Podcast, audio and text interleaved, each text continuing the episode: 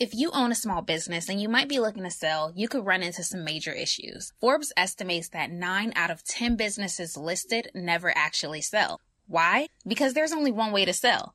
You need to do these four steps first. So, if you want to be a part of the 10% of businesses that sell for profits, we've created a free checklist for you so you can sell without those hurdles that normally hold you back. Download the free checklist by visiting www.abundantculture.co forward slash checklist. Welcome back to the Abundant Culture Podcast, where business owners like you come to learn how to grow the valuation of their companies so they can sell in the future. On this show, you'll learn how to sell for top dollar and invest in profitable businesses around the country. Now, here are your hosts, Jazz and Joe.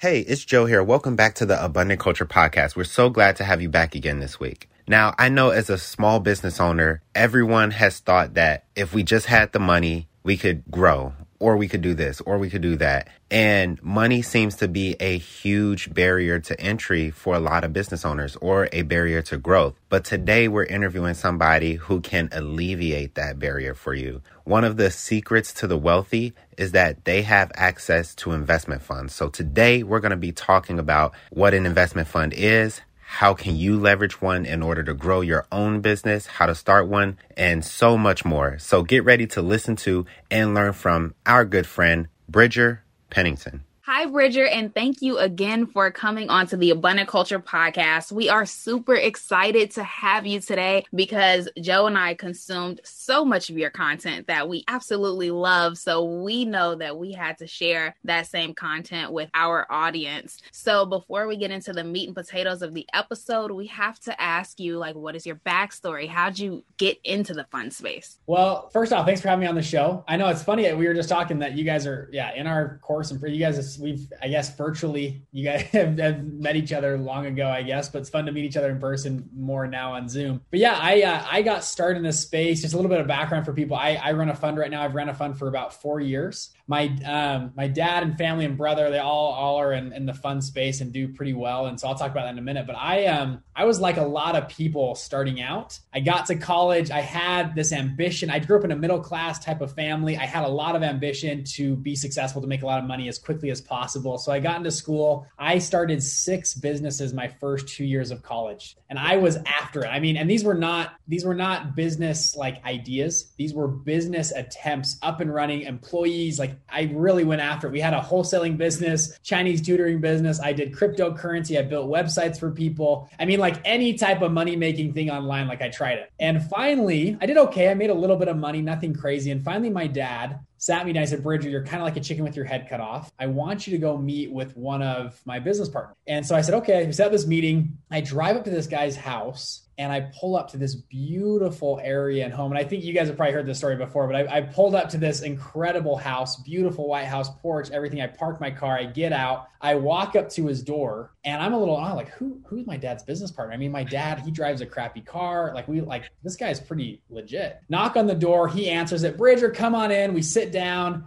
we start to chat and we start talking about life and all business and everything. I finally ask him, How did you get all of this? And I kind of pointed at like everything, right? Like this. Yeah.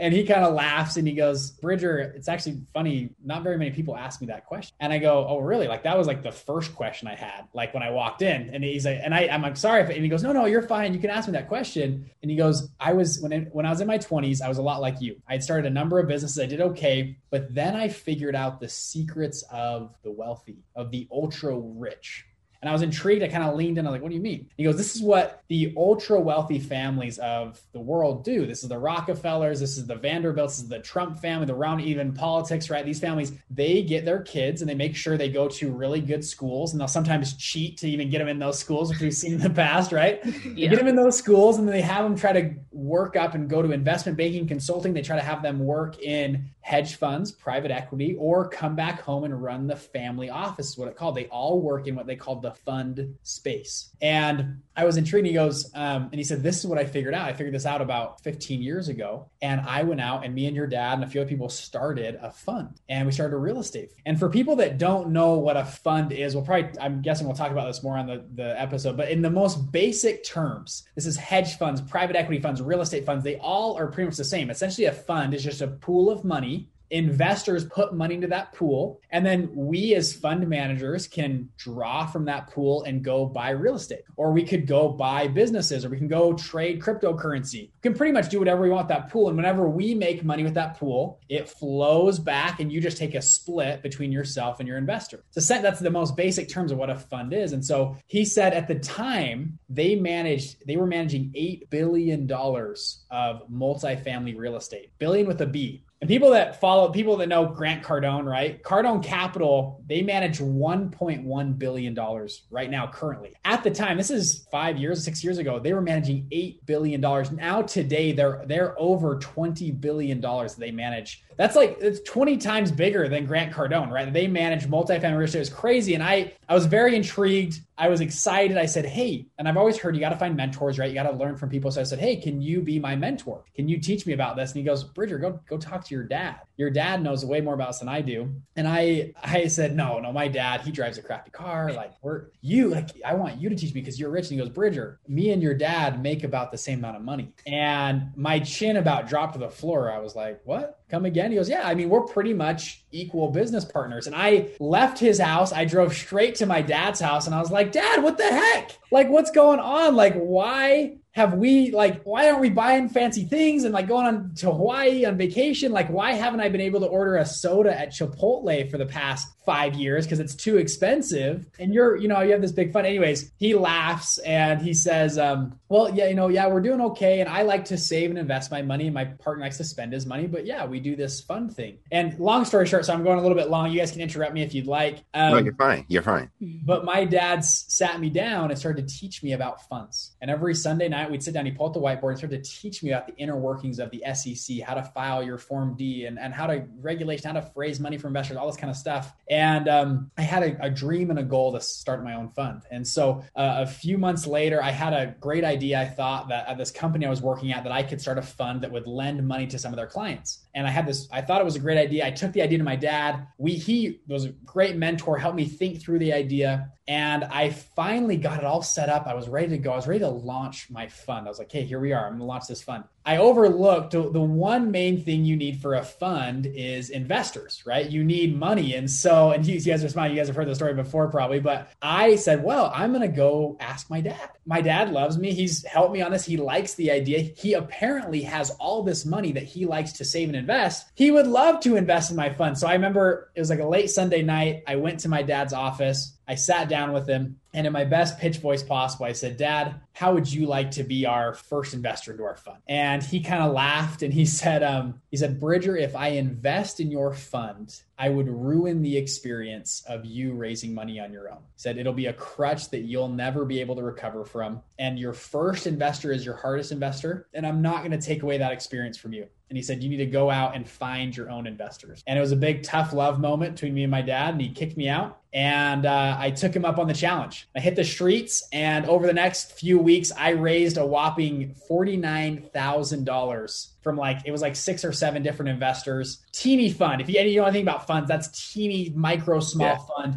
But for what I was doing is enough to get started. We were doing these small little loans. It was enough to get started. And I launched my first fund. That first group of investors, we got them a 64% return. And uh, we did, you know, still small numbers, but a good return. They were really impressed. And then since then, we've launched our second fund. We're launching a third fund right now. We've done, grown and done millions of dollars since then and, and done really well. But that's kind of how I got in this game. And, and to this day, my dad has never invested in any deal, any project, any fund, anything I've presented to him. He's never invested to date. And I I, I still actually pitch him all the time.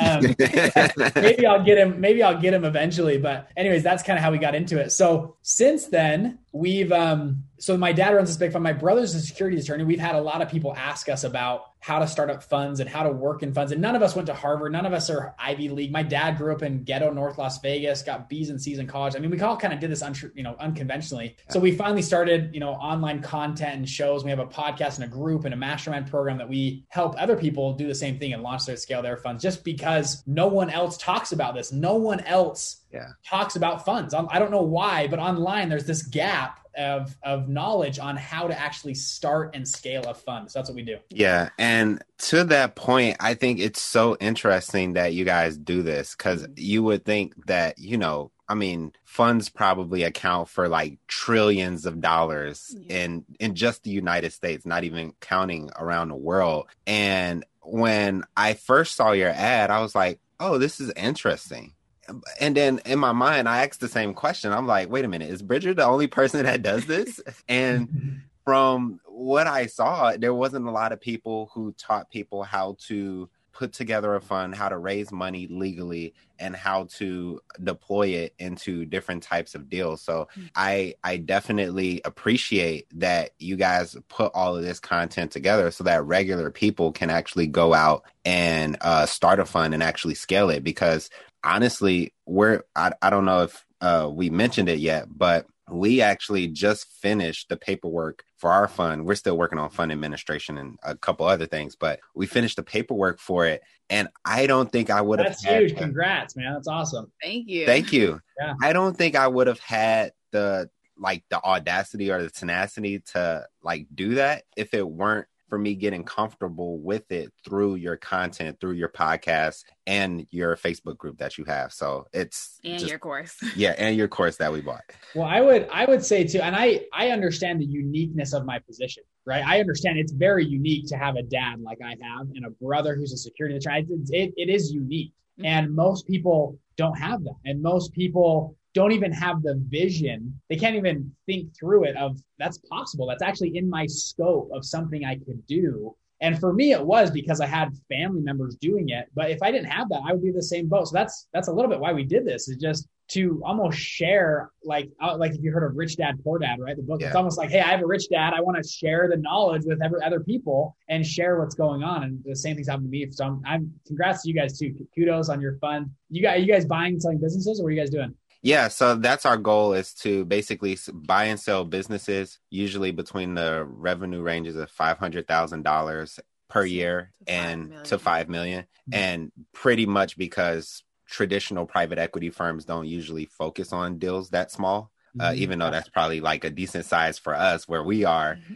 Uh, they're they're not usually focusing on those, so a lot of those deals they end up either passing down to their kids reluctantly or just having to close their doors when they retire. So uh, we want to continue buying businesses uh, like we have been in the past, but scaling it through a fund. I love that. I think the pro- the other mentality too for a lot of people is is you have to be buying businesses that are you know have an EBITDA of three hundred million dollars and you're going to IPO. Like there's plenty of niche funds that are working in the five hundred grand space or the two yeah. million dollar space or these small gaps in the market that yeah us people like us entrepreneurs can fill and actually do yeah. really well. I kudos to you guys. Congrats, man. It's awesome. Thank, Thank you. you. And I appreciate that you say that because I see mm-hmm. that all the time in different fake Facebook groups that I'm in. Like, you know, they're they're trying and, and not to say that you know, if you can buy a $20 million company that you shouldn't, I mean, if you can, and if you like the company, I believe you should. But I've seen a lot of entrepreneurs who are like haven't even done their first deal yet a lot of times and they're trying to compete with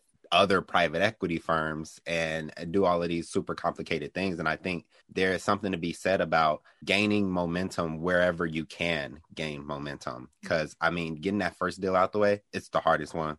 We got ours out the way it was one of the most stressful times in my life period but now that it's out the way i learned so much from that experience yeah. and it's allowed me to have the confidence to move into a fund and invest other people's money so one of the things i did want to touch on is the idea that your your friend's dad mentioned that not a lot of people ask them how did he get all of this mm. like that's something even though it might be a small thing it really stood out to me because it's I think I would ask the same question, like, mm-hmm. how'd you get all of this? Because, you know, I come from, you know, Gary, Indiana, feel free to look up pictures. Don't look up pictures on the on the government website because they'll they have like fake photos. I don't know even know what that is, but like real pictures of Gary, Indiana is not the best place to grow up. I didn't have um, you know anybody's house to go to who lived like that to ask the question, how'd you get all of this? Why do you think that he was you were one of the first people to really ask him that question?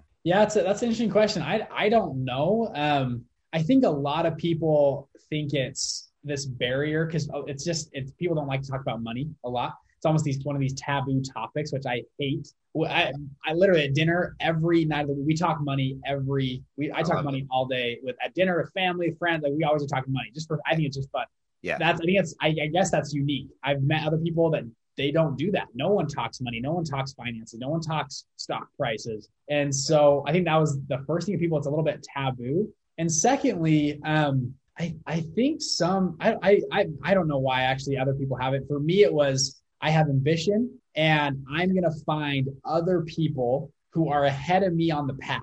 And I'm gonna ask them and try to try to just figure out how what I can do to get to their spot. Absolutely. And I I feel like that's pretty obvious and that makes a lot of sense. I don't know. That seems just like the I don't know. If yeah. you want to be successful, just copy what successful people do. That's what Tony Robbins will always tell you. Yeah. And it's so interesting. I've a lot of friends, really great friends that have haven't really thought of that before. Haven't thought yeah. of find they I have a friend that wants to be a dentist, right? Have you gone and shadowed dentists yet? Oh no, I haven't. Why haven't why haven't you gone and talked to, to people that are already dentists and see how they like it, what they would have done differently? And so um, I think there's a lot of value in in asking questions and yeah. and learning just from people that are ahead of you in any aspect of life. So yeah, yeah, I think there's a lot of value in asking questions. You know, one question can literally be life changing if you find the answer to it. And I've had so many of those moments. Um, and I don't know where my life would be without those moments. Uh, but since our podcast is tailored towards uh, small business owners and helping small business owners grow either through ac- acquisition or one day selling their company, just helping them grow the value of their business in your opinion, how can a fund, starting a fund like you have, really help a small business owner grow? Could you kind of tell our audience about, in your opinion, what is it behind a yeah. fund or what's the strategy behind a fund that can help them get to the next level? If you don't diversify your investment portfolio, you could end up losing it all. But most business owners don't know how to diversify to mitigate those risks. That's why we created this resource for you. This passive investing guide is a must have if you're planning to invest in businesses. Don't hesitate. If you have more than 25 grand liquid, then you can't afford not to take advantage of this resource. Download the four reasons why in 2021 you need small businesses in your portfolio now by going to www.abundantculture.co forward slash guide. It's a great question. So there's a few ways to go about it. Um, and I'll give you a, a few examples. The, the cool thing about funds is they are you can pretty much use them for whatever you want. If if the only thing stopping you from growth is money, a fund might be or probably is the best option for you. So I have a lot of people, a lot of friends that flip houses, right? Yeah. They flip two to three houses. One guy in our group, he just started to fund that they're going to flip 84 houses this year in 2021, right? Nice. Another group, um, they actually you might you might know them in the mastermind group. They uh, do Amazon business. Okay, and they and they were running Am- they ran like one or two Amazon businesses. They started a fund. They went and purchased I think seven or eight of their competitors and put them all under one roof and now have scaled they've like 10x their business over the last 12 months it's been incredible to wow. see their growth through a fund um, so a fund really is just a catalyst for growth. You, if you can bolt a fund on to a successful business, it just helps you grow like crazy. So for small business owners, a few examples of, of things you can do. Number one is acquire. You can you can have a fund yourself to acquire other businesses.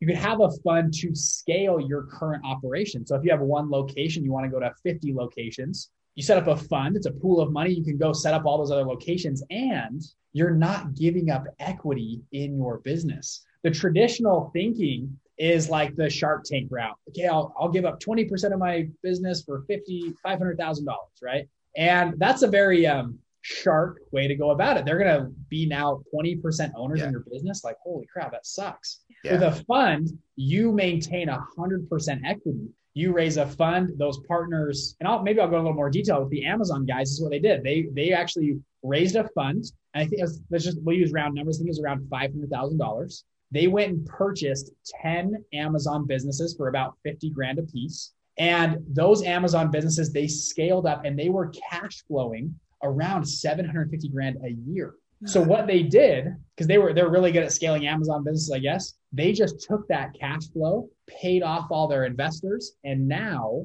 they run an Amazon businesses that are cash flowing 750 grand a year and can sell them. They, they maintain 100% ownership. Investors were paid off with a you know a 15% return. They're really happy. That was a great investment, you know. Yeah. And they maintain 100% ownership. So that's a, a one type of example. Another example, kind of a different realm. Um, I have a friend. He his entire fund goes and buys and sells funeral homes. So they go around. He found that he can buy mom and pop funeral homes and sell them to a bigger firm for about double. So every year he gets he has about seven eight million dollars, and he goes and buys maybe five or six mom and pop funeral homes, and he can sell them. So let's call it eight million. He spends to buy them. He Mhm. can sell that for about 16, 17 million dollars. He he makes eight million dollars every year just doing that. Now he's got to pay his investors back and stuff, and he probably takes home about maybe one and a half, two million dollars a year every year. That's what he does. So there's a lot of facets you can use funds for. Just get, I guess, get the wheels spinning a little bit. It's Yeah. it's pretty incredible. And again, it's just a catalyst for growth. So if you're a good um, stock trader, okay, you trade 100 grand. What if you traded 10 million? Right? If you flip houses, you get 100 grand versus 10, right? And it's it, versus 10 million. It's just a it's a catalyst for growth um, where you're not giving up equity in your business. Absolutely. Those are like amazing examples. So I have to ask you, what is the most unique fun that you've like ever heard of? Oh man, there's some there's some awesome ones. Um, I was actually on a call with two guys. I'll, I'll, think I'll share two with you this last week. One of the funds I, I heard of, these guys. Well, I, I probably shouldn't tell you all their stuff because they don't want they probably don't want me to share. But they're doing stuff on the moon. So they started a fund to finance companies that are going to be doing projects on the moon in the future. Little far fetched. I was like, wow, that's pretty unique. Yep. That's the blue ocean for sure. Right. Yeah, the um, another group they go and buy and sell almond farms. Um, they go out, they they just that's they found almond farms get I guess good ROIs, whatever it is, and uh, they buy and sell almond farms. Another group they buy um, scripts in Hollywood, so they'll go find broke writers that you know have these scripts for like a TV series. They Yeah. will buy the script for let's call it twenty five grand or fifty grand. They turn around and they will sell it to HBO or Prime or Apple because everyone has their streaming service now Yeah. and they'll sell them for 200 300 400 grand these scripts um, that's their entire fund that's what they do so those are some unique some unique funds there's a lot of niches now you have the traditional funds that are just buying and selling businesses or trading crypto or Yeah. i guess crypto is not that unique but or not that traditional hedge funds and but there yeah there's there's some cool niches out there of what people are doing Yeah. the, the best part is the other part I'll say too is there is so much money. That's the thing is right now we have this incredible amount of money in the world. There is so much even before 2020. There was I, I can't remember the number. It was like I think it was over 300 billion dollars in dry powder that was not uncalled capital at private equity firms, right? Just waiting to get deployed into markets. You have, and then in 2020, they've printed, I've heard reports anywhere from 20% to about 35% of all US dollars were printed in the last 12 months, Jeez. which is wild. That is like That is- you have Yeah. 20% of a currency printed in one year. Um, that just doesn't make sense, right? And I could Right. talk about it for an hour, and then I, we got Jeremy Powell that tells us that inflation's only at two percent, which I think is a um, that's what's happening there everybody has money the the problem is not money right now the problem is where can you find yield and i know for some people that sounds for me too it's like it's hard to raise money you're out there and you're like no i can't find money you got to always remember there is so much money in this world there is right now about 17 trillion dollars trillion with a t trillion dollars trading at zero or negative interest rates in Europe. People are buying bonds or any type of security at zero or negative rates, meaning they're guaranteeing a loss. They, they have looked around and said, I would rather guarantee a loss than invest in something else, right? There's a lot of demand for yield. People are looking for returns. So if you can provide a, a decent return for investors, money will find you. That is crazy. That is. So I know that there's somebody listening to this and their head just exploded because they didn't mm-hmm. realize that there was all this money out there. I think the natural next question for most people, and it was the natural question for me at one point in time, was okay, if there's all this money out there, what are the steps that I need to take to in order to find the people who have it and pitch them or attract those people to me?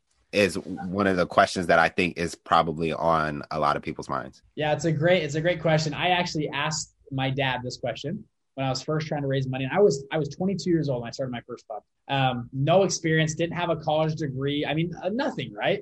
I said, right. Dad, how am I going to raise money? Like, how am I going to do this? And he goes, he gave me this example, and, I, and it changed my life. And I want to give you guys the same example. He said, Bridger, imagine we just found a Lamborghini Aventador in Billings, Montana, and we can buy it this weekend for $50,000.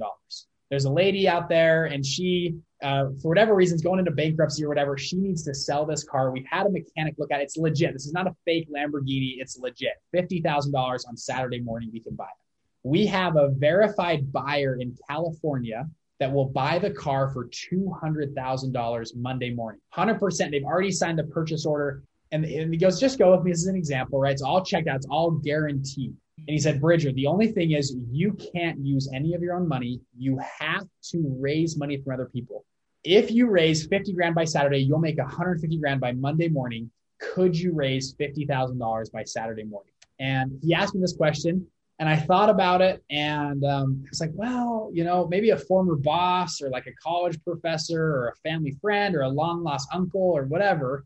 And I started to think through, I was kind of skeptical, but I thought, you know what? 150 grand, like, and it's guaranteed. I was like, you know what? I, I, I think I could do, I, you know what? I could raise, I was like, I could raise 50 grand. Like, you know, I'll stay up late. I'll wake up early. I'll fly around. I'll do whatever. Like, you know what? I'm like, I'm in. I could do this. Right. And he goes, what about a hundred thousand dollars? Do you think you could raise a hundred thousand dollars by Saturday? And I said, you know what? I was like, yeah, I, I think I could talk to enough people. I, I, I really, you know, I was like, you know what? It's going to be hard, but I'm going to make a hundred grand this weekend. Like, dang straight. I'm going to find a hundred grand right. by Saturday morning. And my dad asked me why. And I said, well, the deal is so it's foolproof. You said it's guaranteed. He goes, aha, there it is. And I'm like, what do you mean? He goes, three minutes ago, you were telling me that you're too young, you're inexperienced, you don't have a track record, you don't have all this going for you. However, you just told me you could raise $100,000 by Saturday morning because the deal was guaranteed. And he goes, That's the biggest problem that most people face when they're trying to raise money. They don't believe in their deal like you believed in the Lamborghini, you know, transaction I just explained. Um... he said, step one for any fund or anything you're doing is find an incredible deal, a deal or a, a business or whatever you're doing that is so lucrative that you've poked every hole in and found this thing is is watertight. This thing is yes, there's a little bit of risk, but I'm I'm a hundred percent in it. And he goes, you'll be surprised what happens, what you can do when you're that confident in a deal. Most of the time, people are not confident enough to go out and do that. Mm-hmm. And so that that one little story that changed my life. Um, I started to, to make sure before I talked to any investor that my deal was 100% soundproof water. Like I, I was 100% in on it and committed. And money loves confidence. Um, old sales quote, right? Money loves confidence. And uh, I think I like that was that. the first thing. Now, secondly, to your question is where do I find these investors, right? How do I, okay, where do I, I got a great deal or I got, I got something that's waterproof. Where do I go to find these people? And um, one of two things. Number one is you can do it yourself, right? You can go out and leverage your network and talk to everybody. Okay. You talk to anybody you know, and you'd be surprised how far word of mouth actually just travels. Is, oh, I got this friend, Bridger of a friend who's he's investing into real estate. You should go talk to him. And it's very interesting when you put your antennas out, what happens. Number two, though, is partnering with somebody who already has the connections. There are people out there. I actually met a guy last uh, about three months ago. He calls me up. He's like, Bridger, I, you know, I'm, I like networking. I'm an extrovert. I have, I have uh, two guys that are billionaires that love me to death. They want to invest in my deals. They're great friends of mine. I just don't have any deal. I don't have, I got nothing to offer them, but I've got this great network. Can I work with you? And I was like, dang straight, you can come work with me. Like, let's do this. Right. And so, um, I was like, yeah, I'll take, I'll take their money. And, but he's like, I got to be part of the deal. And I said, great, we'll cut you in. We'll cut you a slice where it's your, you know, it's part of your deal. And Absolutely. there are people out there who have spent the last decade of their life creating a Rolodex of people that are very high net worth, but they have no clue what to invest in. They don't know what to do with it. And so um, the second option is find an incredible money raising partner. And there's actually more of these people than you think. Um, there's a lot of people out there that I've met that are that are like this and have great network, but just don't know where to deploy their capital. So those are the two things I would say. Is that kind of making sense? Absolutely. Yes, great answers. Yeah. I, I believe that's such a, a great answer because I think a lot of times, like as an entrepreneur, you think that you know everything is on you, and I think in the very, very beginning it kind of is. But I think what you just said about also if you know not only leverage your network but go out and find somebody else to leverage their wor- network i believe that's so powerful and it's something that we've used in our business and it really helps to expand uh, on your core competencies and i think it creates this synergy where you know one plus one doesn't only equal two it equals three because you're working with the right uh, type of person. And I think that is uh, what you're talking about. And I tell people this all the time. I'm, I'm like, you know, obviously when you have the time, sharpen whatever skill you need. But in the meantime, while you're doing that, find somebody else who already has that skill and try to bring them into your business and just really leverage their expertise as you become better at it. And I think just by hanging around certain people who are good at something, you might not get as good as they are, but you'll start to just improve just by uh, the very fact that you're around them so much. So I think that is an excellent, excellent piece of information. Mm-hmm.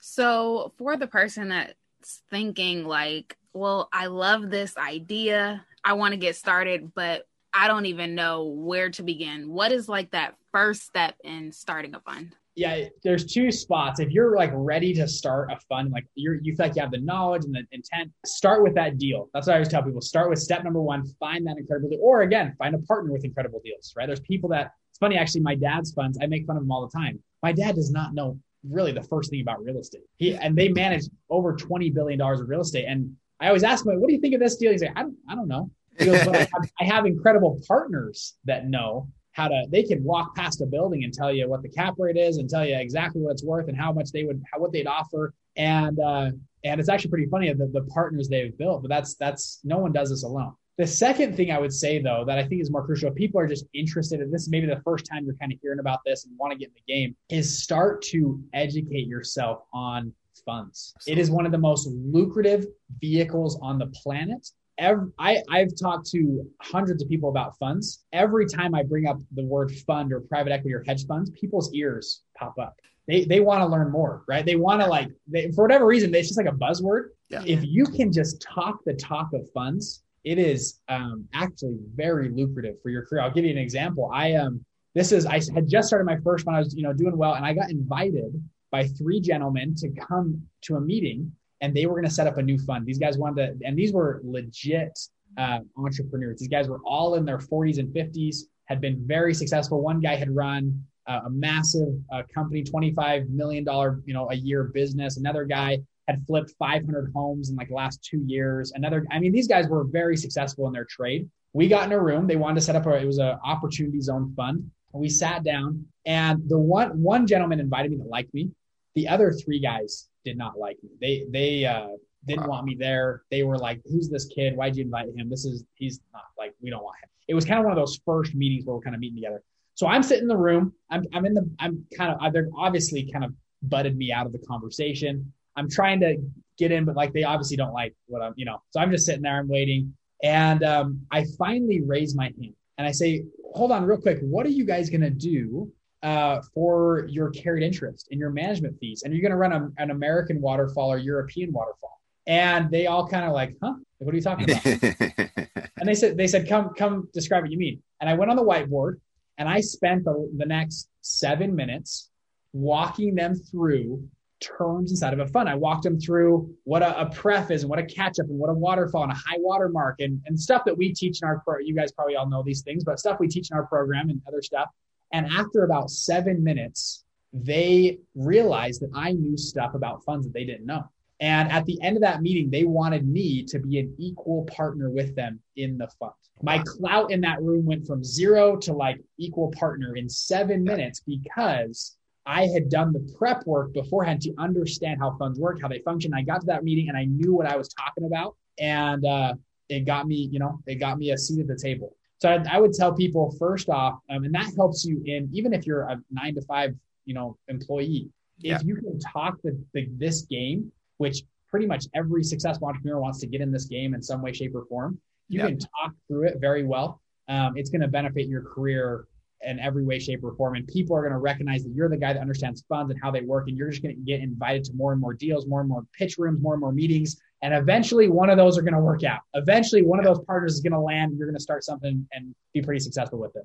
Absolutely. Yeah. And I totally, awesome. I totally agree because I think it's, there's a certain power that comes with knowing a vocabulary that most people don't know and it can get you into so many doors and create like a status that you might not even know that you have, but other people think that you have it because of the way that you speak. Mm-hmm. It's so powerful. I have like similar stories for myself. And honestly, when I took your course, even though I knew I knew a little bit of some of the concepts, a lot of it was still really new to me, especially the vocabulary. I heard almost none of those words. I didn't know what carried interest was, a waterfall, a catch up, a pref. I didn't know what those things were. But then as I started to uh, learn those things, it started to become like a second language to me. So when I uh, speak like that on the phone with somebody who is an investment banker or in venture capital or something like that, they're like, "Oh, wait a minute, you you do know what you're talking about." And I think it's something that's so powerful, especially for young people, because if you're young, they're probably already kind of discounting you because of, of your youth. But if you can use certain language that they know that not the average person knows, it'll increase your status. And I think in Oren Klaff's book, Flip the Script, he actually talks about that status alignment. And basically, in that moment, you were able to take your status from almost nothing to being equal, uh, possibly even greater than everybody else is in the room. So I think that's a very, very powerful uh, piece of information. Mm-hmm. And the next thing I wanted to really ask you is uh, we want to start wrapping up to really respect your time. What is the number one takeaway that you would want any business owner to get from this podcast episode?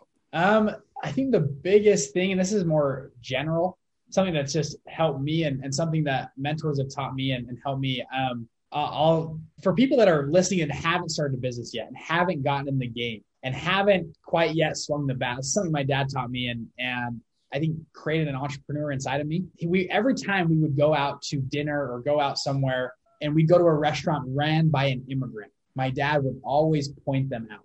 And he'd go, Bridger, look at that guy right there. His family probably moved here from K- Korea or whatever we're at, South Mongolia or wherever they're from. Yeah. They moved here five years ago. And within five years, the dude can't even speak English. He's got two restaurants and he's got a laundromat and another business set up. Yeah. How did he do that in five years and he doesn't even speak English? And he said it's because they realized that family, whatever group he you know point out, they realized the opportunity they have when they move to America and they move to a land of opportunity. And he said if they were able to do it, you have no excuse. You grew up, you went to school here, you speak English as your first language you have no reason, no excuse not to be successful. And um, I think of kind of a baseball analogy of um, of getting up to the plate and swinging the bat. Uh, yeah. Most people in their life they sit they sit on the sidelines. They they make jokes on Twitter and they they put put people down and they're they're, they're the peanut gallery, right? They're throwing popcorn. Yeah. Very few people actually get up to the plate and swing the bat. For sure. And for me, I I started at a young age of swinging the bat. Right? I said six businesses my first years of college, and my mentality was if I swing the bat enough times, eventually I'm going to hit a base hit and maybe I'll get a double and maybe I'll hit a home run. But yeah. even, I mean, millionaires are made off of singles and doubles, right? You don't even Absolutely. have to like hit a home run. And yeah, I'm going to strike out a few times, but at least I'm at the plate swinging the bat. And um, I've always made that decision of to be in the game and to not be a critic, to not be, I've actually tried to make a goal over the last two years to not put out a negative comment on Instagram or Twitter sometimes it's very hard. It's very easy to make fun of. And I've just tried yeah. to make it like, hey, I'm not going to put out negative comments. I'm not going to make fun. I'm going to be in the game. I'm going to focus on me and I'm going to keep swinging the bat.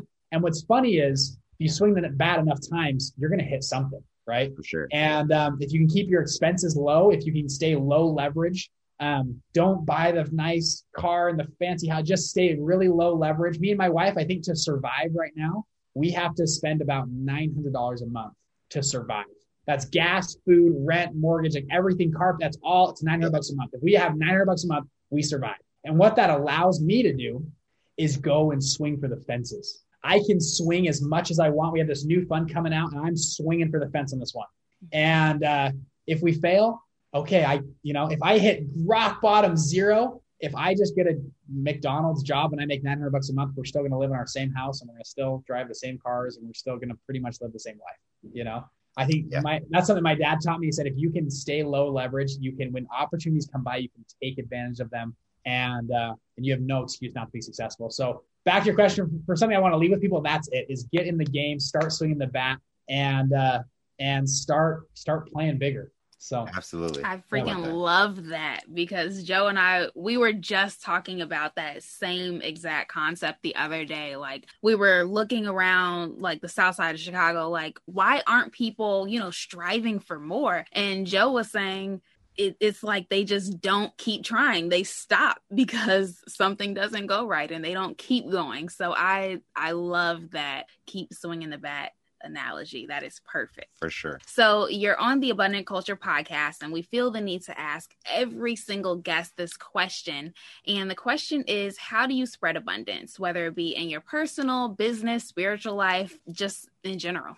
Um, yeah, it's a great question. I like that. I, I'm a pretty spiritual person. I'm very active, very active member of my church. I am all in on gospel things and and trying to be a good, better, just trying to be become a better person. Um, I try to give quite a bit to, to churches and charities. Um, for me though, writing a check to like a church, it's okay. You know, you write them a check. It's like, yeah, it feels okay. We've, me and my wife have, have uh, discovered it is way more fun to do it like individually. So we, uh, we actually like every year we'll set a budget of how much money we're going to give away in $20 bills. And so we, every time we go to the grocery store, we walk in with like 40 bucks and we try to look spot out a family or spot out somebody that we can just like hey like we're paying your groceries today. And uh, that is the funnest thing. It is the it is the funnest way to spend money. Um, it's it, it's great. And so and yeah. um or we'll just leave it on the cash it's like really fun. So we try to we try to do a lot with that and just spread i don't know spread goodness. Um outside of monetary stuff though and i'm not perfect this at all there's people that are way better like a hundred times better. I'm we're just trying our little part. Um to do good out there. But I think with COVID, so many people are lonely. And I think loneliness is one of the biggest pandemics uh, in the world is loneliness. Even before COVID, people are increasingly lonely, which is so sad. With we have such a connected world, yet everyone's alone. Yeah. Right. And um, I we I try to make a, a conscious effort to call my grandparents. Um, try to call them once or twice a month, three times a month if I can. On Sundays, I'll try to call them or call friends or face because FaceTime is the best. You can just FaceTime somebody, talk to them for four minutes, and then you know hit hit them up next week, right? And it's I think there is mental health is a huge crisis in America, and I think really it comes down to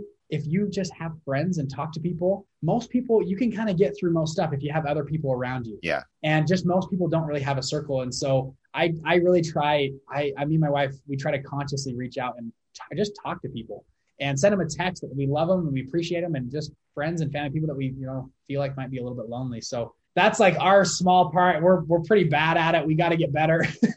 but uh, I think it's a great question. I gotta I gotta do a lot better though. So we're trying to do better. But that's that's kind of stuff we've been doing. Yeah, you're well, probably you're trying. A, yeah. So that's like the first step. yeah, you're probably a lot better than I am still. Right. So I got to get better too. yeah. Um. And I, one thing I just love about you guys is that you are so genuine. To have the level of success that you have is probably not a big deal for you, but on the outside looking in, if I were to ask myself, would I be able to actually reach you? I would have suspected that I probably could not, but I actually was able to. Um, and I think it's like it says so much about you, you guys' humility and your willingness to have connections and conversations with people that may or may not actually you know benefit you at all so i think that's great keep it up you're definitely very very inspiring mm-hmm. so if mm-hmm. somebody wants to work with you or your team. They want to learn more about the fund space, how they started, you know, how to pitch investors, things of that nature. A lot of the things that we learned in your course, how does somebody actually reach out to you? Um, yeah, and by the way, thanks for having me on. It's been fun to hang out. You guys are a cute couple and just fun to hang out with. I don't know if you're a couple. I'm assuming you're a couple, but yeah, we are. I'm sorry. we we usually eh, what happened is that we usually have a connection call before the podcast where we kind of tell a little bit of our story and then hear your story. But we didn't have one with you because we knew your story and we listened to you so much. So we probably still should have had one, but we could have another one later and we could kind of go into detail about our background. So that's why oh, okay. you didn't really know anything about us coming onto yeah, the yeah, podcast. But yeah, how would somebody get in contact? Yeah, so um, we've uh, our our stuff online is called Investment Fund Secrets. So investmentfundsecrets.com. We have a one hour training on there. Try to go in depth more, and we have kind of the stuff we talked about today, but a little bit more in depth on how to start your fund we have programs and stuff that you guys have joined and, and other things, but um, we try to just put out good content on YouTube and our podcast. So investment fund secrets, if you look that up, you'll find us anywhere. If you want to get in touch with me, Instagram is usually the best spot. So Bridger underscore Pennington is my Instagram and shoot me a DM on there. We try to respond to most everybody on there. So reach out to me if you have questions or comments or other things, and we'll try to point you in the right direction. So a good way to get in contact. Awesome. Awesome. Well, thank you again so much, Bridger, for coming on to the podcast. This was truly a wealth of knowledge and it was super fun. So thank you. Yeah, thank you guys so much. It's been awesome.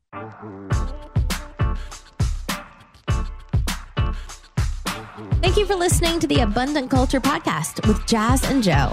If you enjoyed this episode, make sure you subscribe, then leave an honest rating and review. And remember, we're ready to buy your business. So if you're ready to sell or passively invest in other small businesses, go to abundantculture.co for more information. We publish episodes every Friday, so we'll see you next week.